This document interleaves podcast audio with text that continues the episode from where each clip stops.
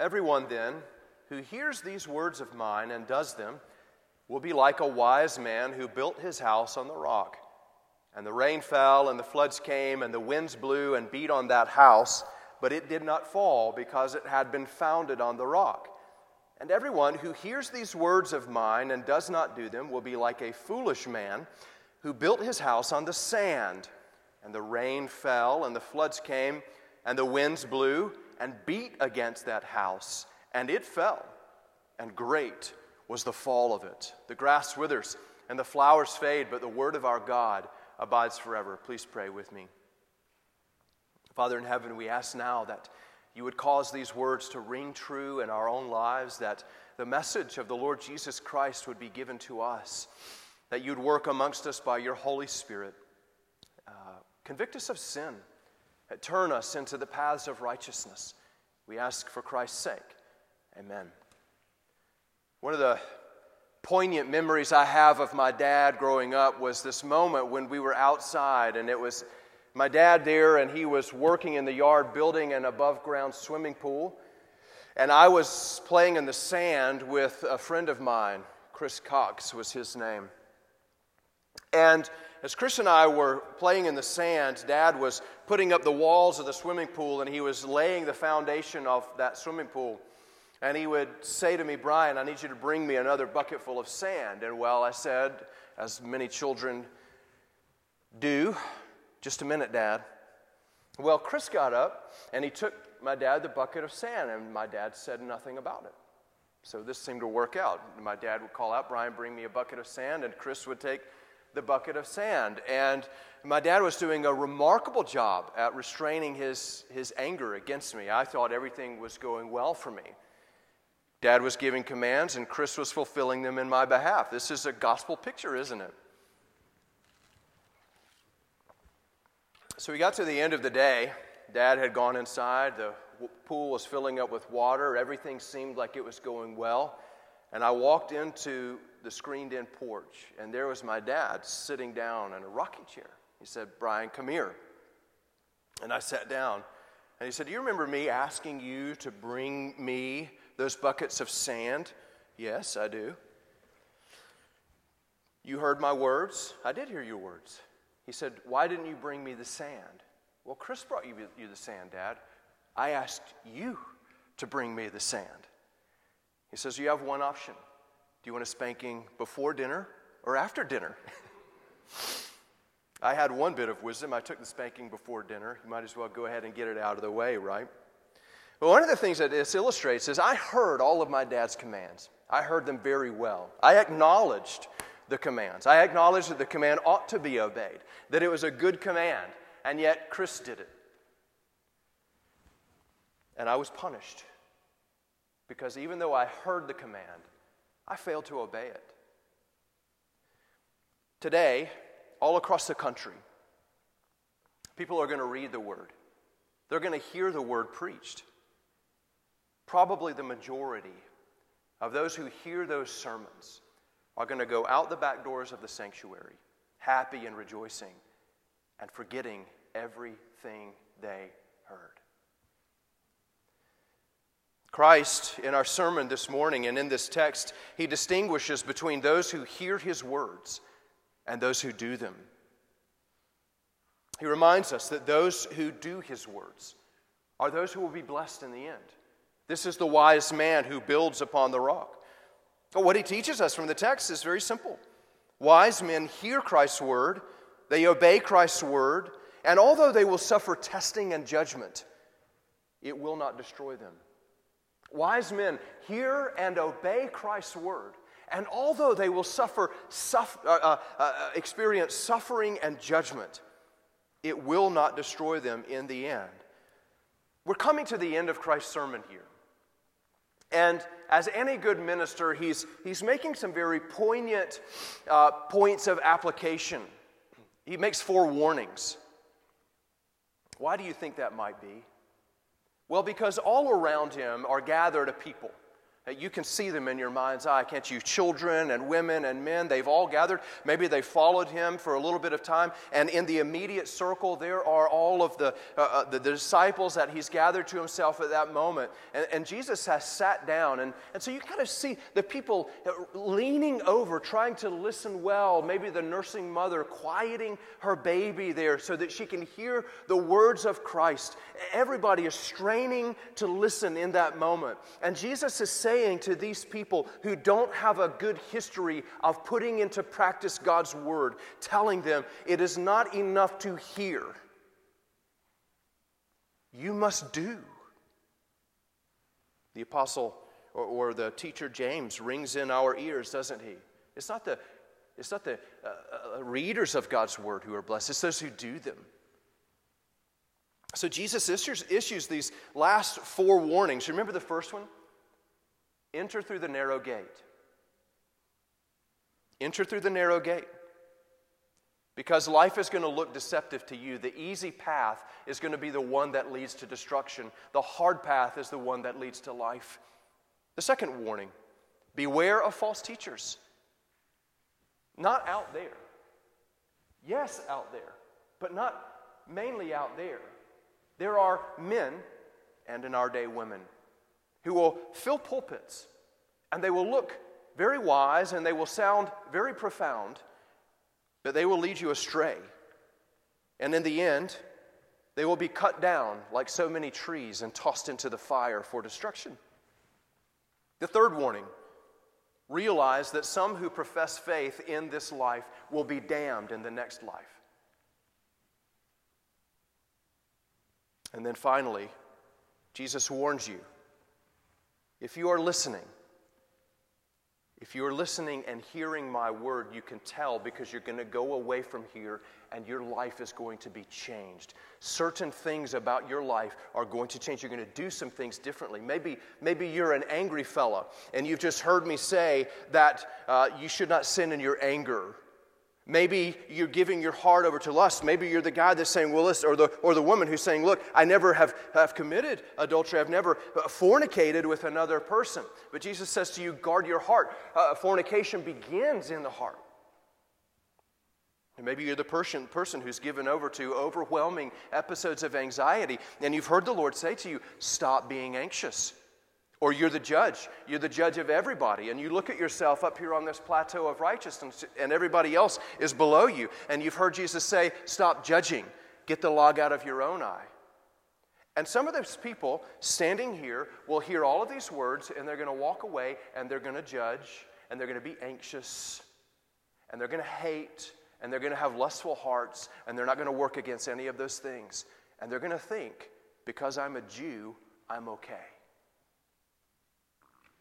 Jesus says, You are deceiving yourself. Uh, Jesus, in this parable, shows us that all men, every single man, is a builder of sorts. Now, Solomon might not have chosen you to go in and put the uh, elements of the temple together, but you are building. Your life is a building project. Some men build with blueprints. You get furniture from IKEA, and you're the one who follows every instruction and you do it from start to finish. And you get it all put together and it still falls apart. Some of you build with blueprints, others build using your imagination. And I ask you, if you were given a choice to build a house built with blueprints or a house built with someone's imagination, which would you buy? This morning, Christ uses this illustration to distinguish the wise man and the foolish man. And the first thing that he teaches us is that wise men hear and obey his word in verses 24 and in verse 26. Jesus is going to do this a lot. He's, he uses parables to teach lessons. And one of the things that we're going to learn a little bit later on is that Jesus is not necessarily using these parables to help people understand the point. Uh, but here he uses this parable to distinguish between the wise man and the foolish man. Now, if you've given any time to reading the scriptures, you will know that, that this is an illustration we encounter all the time. As little children, you memorize Psalm chapter 1, don't you? And the, the wise man is the one who meditates on God's word. If you read through the Proverbs, you read many things about wise men and foolish men, don't you? Um, the wise man uh, is also a righteous man, biblically. And the foolish man is a wicked man. Those phrases, those terms are used interchangeably in the Proverbs. So, for instance, we read in Proverbs 11:10 that uh, the city rejoices when it goes well with the righteous, and when the wicked perish, there are shouts of gladness.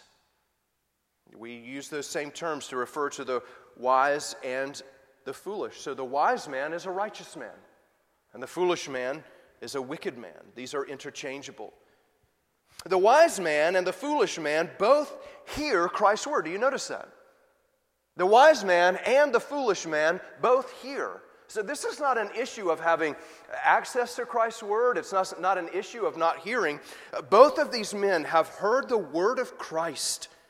And again, we think of this surrounding crowd men, women, and children there. The, the word is being cast, it's being spread abroad. And the Scotts seed caster or fertilizer caster, uh, there it goes. You can see it go out. And the ears are receptive to it.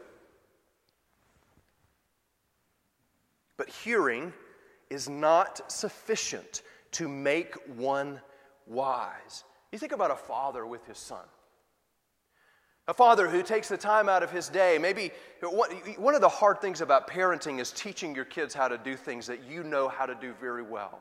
Putting dishes in the dishwasher. Well, what, how do I put the dishes in the dishwasher, Dad? Just follow the schematic, right? You have to take the time and you slow down and you show them here's how the plates go, here's how the forks go, put the knives facing down, okay, for safety's sake. And, and it's irritating. But, but you have to show them how to do it. This is the plaintive voice of the writer of the Proverbs, calling out to his son, saying things, Hear, O sons, in Proverbs 4 1 and 2, a father's instruction, and be attentive that you may gain insight, for I give you good precepts. And this is what he says Do not forsake my teaching. In other words, don't forget what I'm telling you. Practice this in your life. I'm teaching you these things so that you can do them. And Jesus here is, for, is performing the function of a faithful prophet. He is teaching you so that you will take his words and do them. I read a, a fascinating book several years ago by a, a, man by the name of John Milton Gregory, and he's talking about how, how to teach, how to be a good teacher. And he said something in there that, that, that struck me that I'd never thought about before. You might think of yourself as a good teacher if you use good illustrations or if you tell a corny joke from time to time and people laugh and you, you walk out of the classroom and everybody had a, had a beaming face and they've listened to what you said. But John Milton Gregory, he was a public educator for a long time, he said this he said, Teaching does not take place until learning does.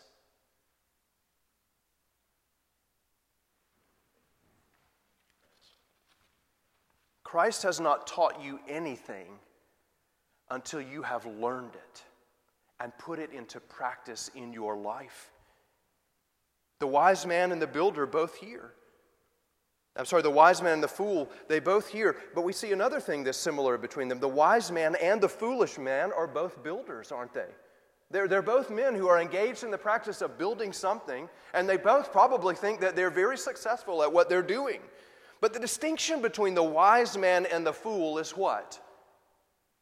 It's what they have built upon. What they have built upon. The wise man builds upon the rock, and you know what this is. You go to Matthew chapter 16, and uh, that's where Peter makes his great profession of faith. You are the Christ. And Jesus responded to him by saying, I tell you, you are Peter. Flesh and blood have not revealed this to you, and I will build my church what? Upon the rock. Jesus and his teaching form the foundation of the body of Christ, the very foundation. Do you see? The foundation of the wise man is Christ and his teaching. This is the picture of a man who takes Christ's words and he does something with them. He is building upon Christ. In other words, this is the orientation of my whole life. This is the North Star by which I sail my ship. The whole way that I see and interpret life is through Christ and his word. It's not a side reference for me. I'm building upon Christ. But notice what the fool builds upon he builds upon the sand. Now, Jesus here is referring to a specific type of sand. It's sea sand. And I was watching a detective show several, uh, some time ago, and there, it was a, uh, the case was about a building. It was a, a building project, and the people were, who were living in it began to notice cracks in the building. And gradually it was crumbling, and the building fell down.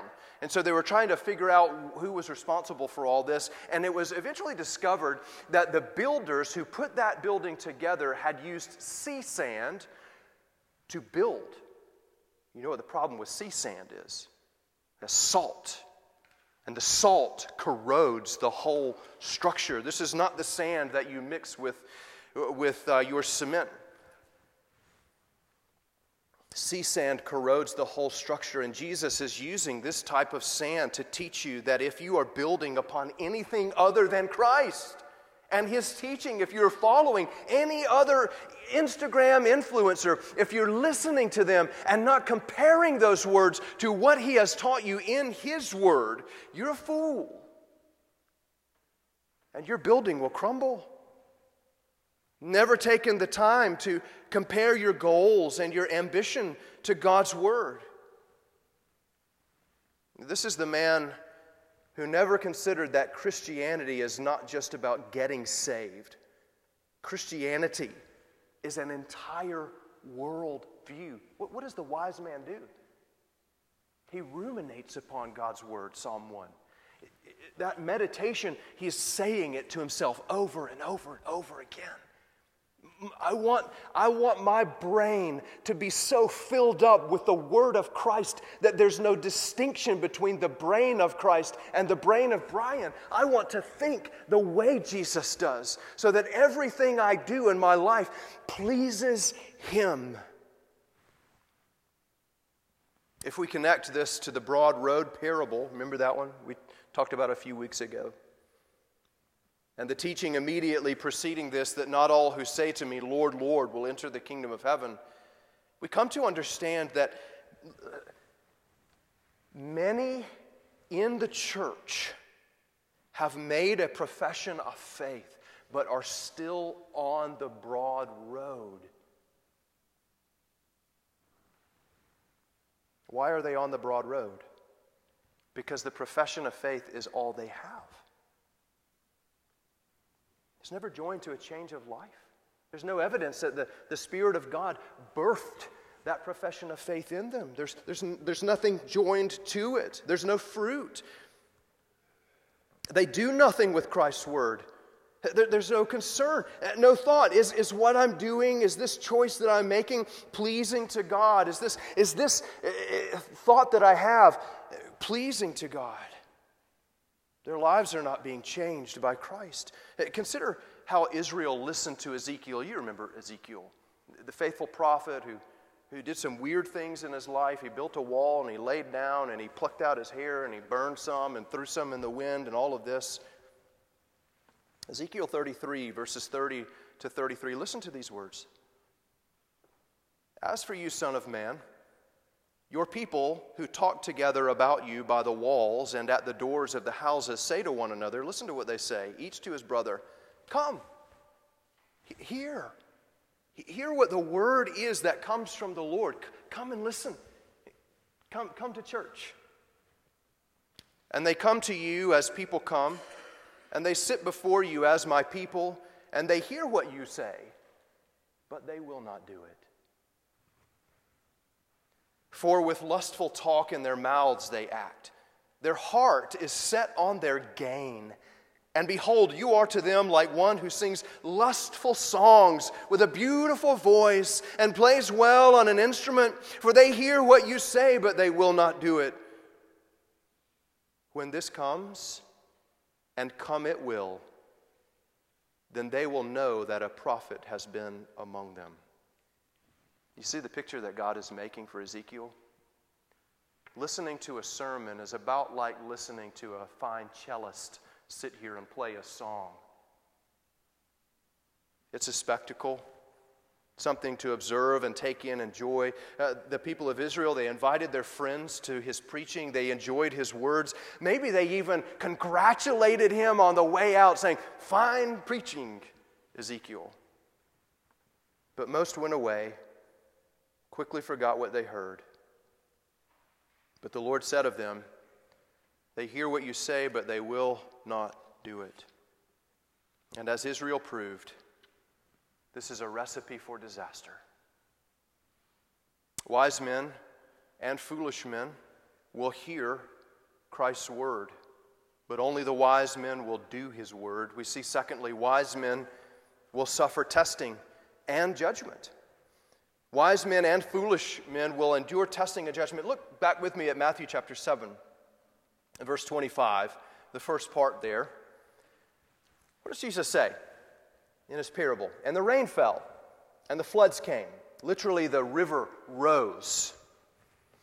And the winds blew and beat on that house, but it did not fall because it had been founded on the rock.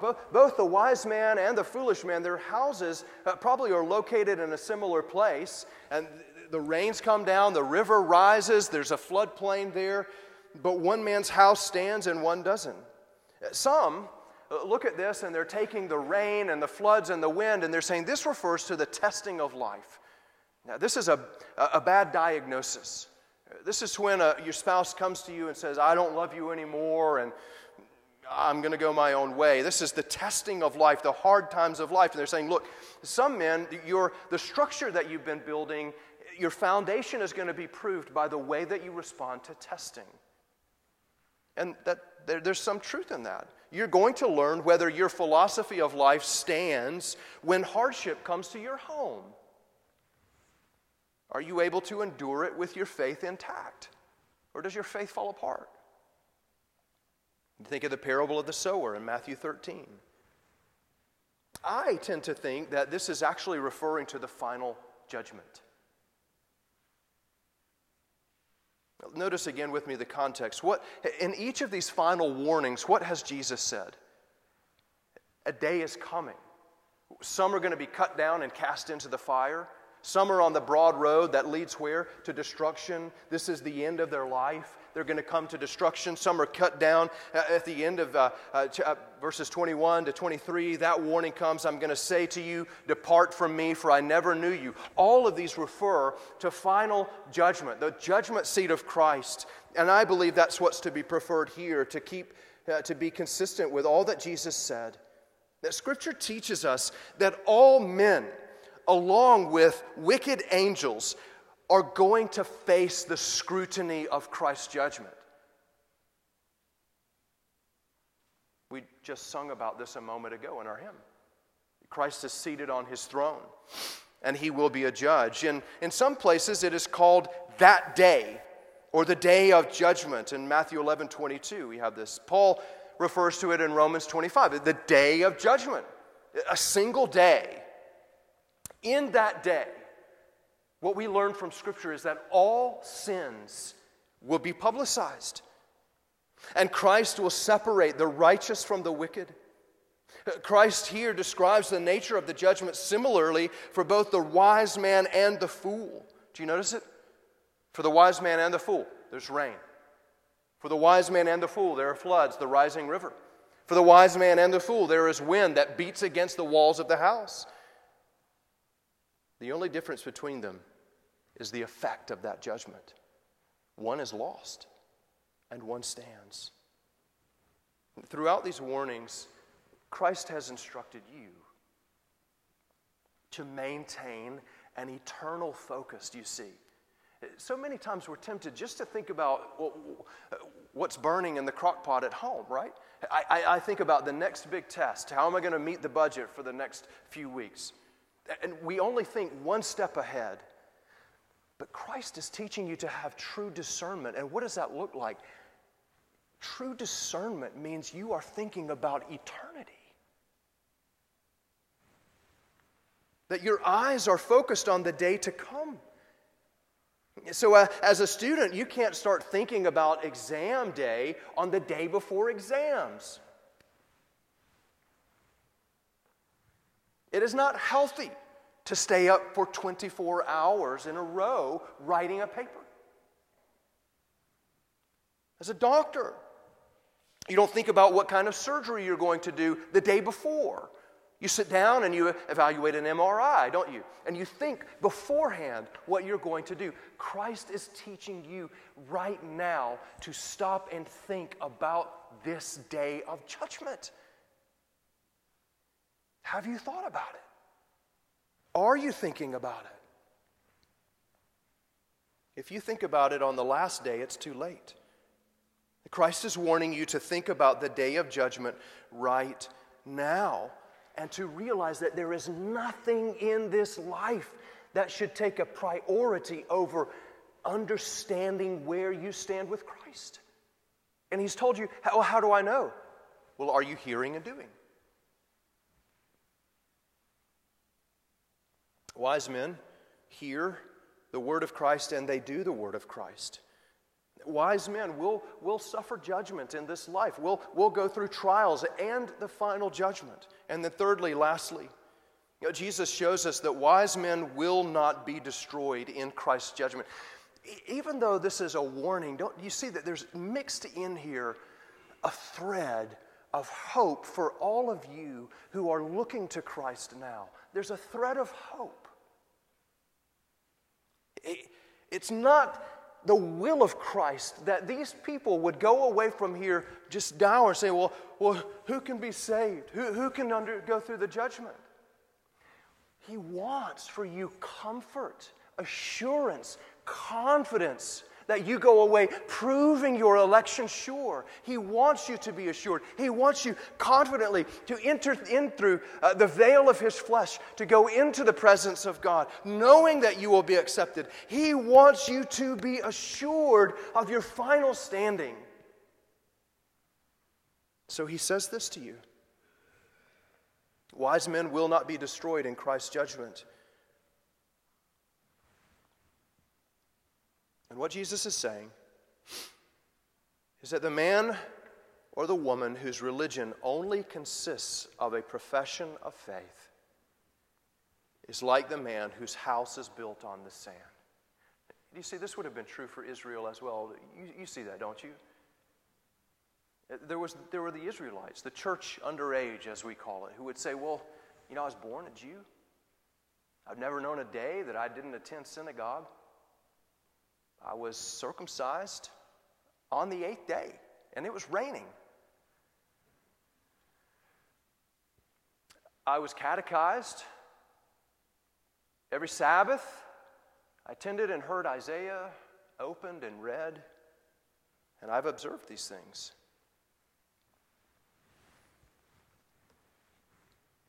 But you didn't do them. You listen, you profess, but there's no doing. Don't be assured of your salvation, Jesus says. You, you've stood down here, you made a, a vow to join the church, and you were baptized here as a child or as an adult convert. But these things ought not be your assurance.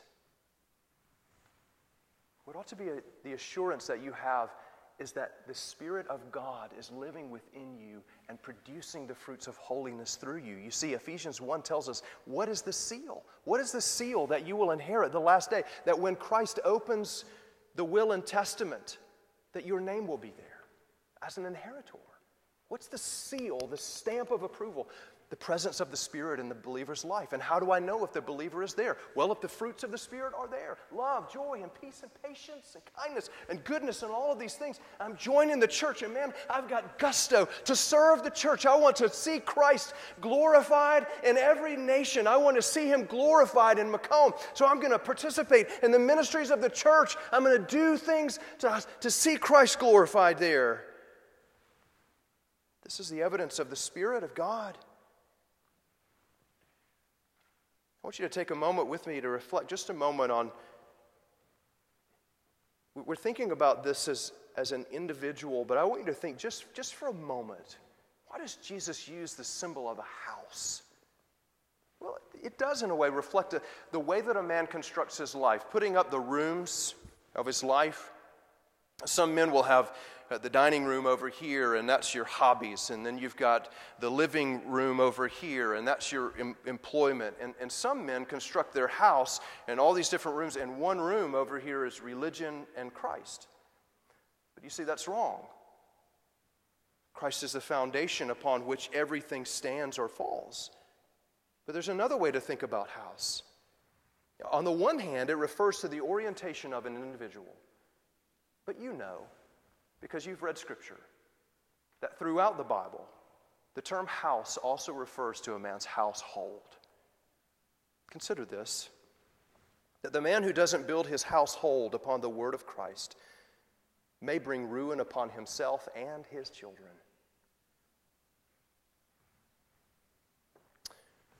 When you read these words, rains came down and the floods came up and the house came a tumbling down, you've sung that as a child.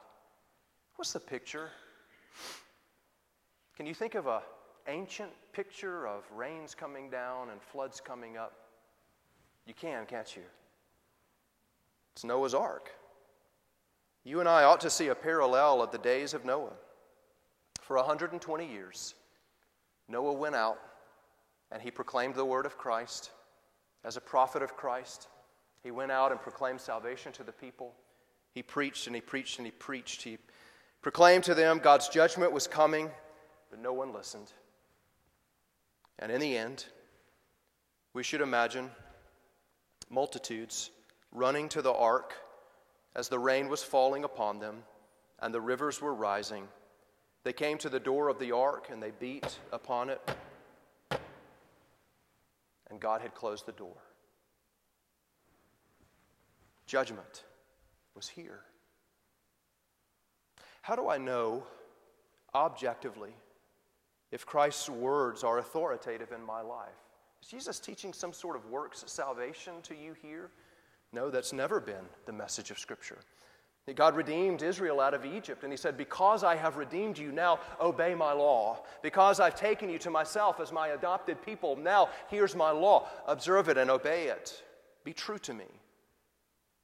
Here, likewise, Jesus is telling you that if you belong to Him, you will do His words as a source of comfort because He is central in your heart. And so we can memorize Christ's words, we can meditate upon them, we can preach them, teach them, listen to them, and read them. But if Christ's words do not change the way that you think and live, you should not say Christ is your Lord. Well, how do I do that, preacher? Well, one, give yourself to His Word. We learn from Psalm 19 it makes the foolish wise. You don't require an academic degree to understand the Word of God to His people. And when you read things like, stop laying up treasures on earth, well, obey that and start looking to eternity. When you read things like, stop being anxious, that should stop you right there and say, Lord, help me. I need more of your Spirit. I need your grace to do these things. Give me a heart to love you. When he says, Stop judging, Father, I've sinned. I am a judge. Forgive me. Help me. When he says, Blessed are the peacemakers, ask him to make you a peacemaker. J.C. Ryle says this The day of judgment will, will reveal strange things. The hopes of many who were thought neat Christians while they lived will be utterly confounded. The rottenness of their religion will be exposed and put to shame before the whole world. It will then be proved that to be saved means something more than making a profession. We must make a practice of our Christianity as well as a profession. Let us often think of that great day. You see what I'm saying? Think about the day of judgment. Think about it. Let us often judge ourselves that we be not judged and condemned by the Lord. Whatever else we are, let us aim at being real, true, and sincere. Wise men hear and obey Christ's word, and although they will suffer testing and judgment, it will not destroy them. That's the comfort. If your religion consists of nothing but a profession of faith, if there's no prayer, no study, no confession, no repentance, no self examination, no love for and service to Christ's church, you ought to tremble to think of the day of judgment.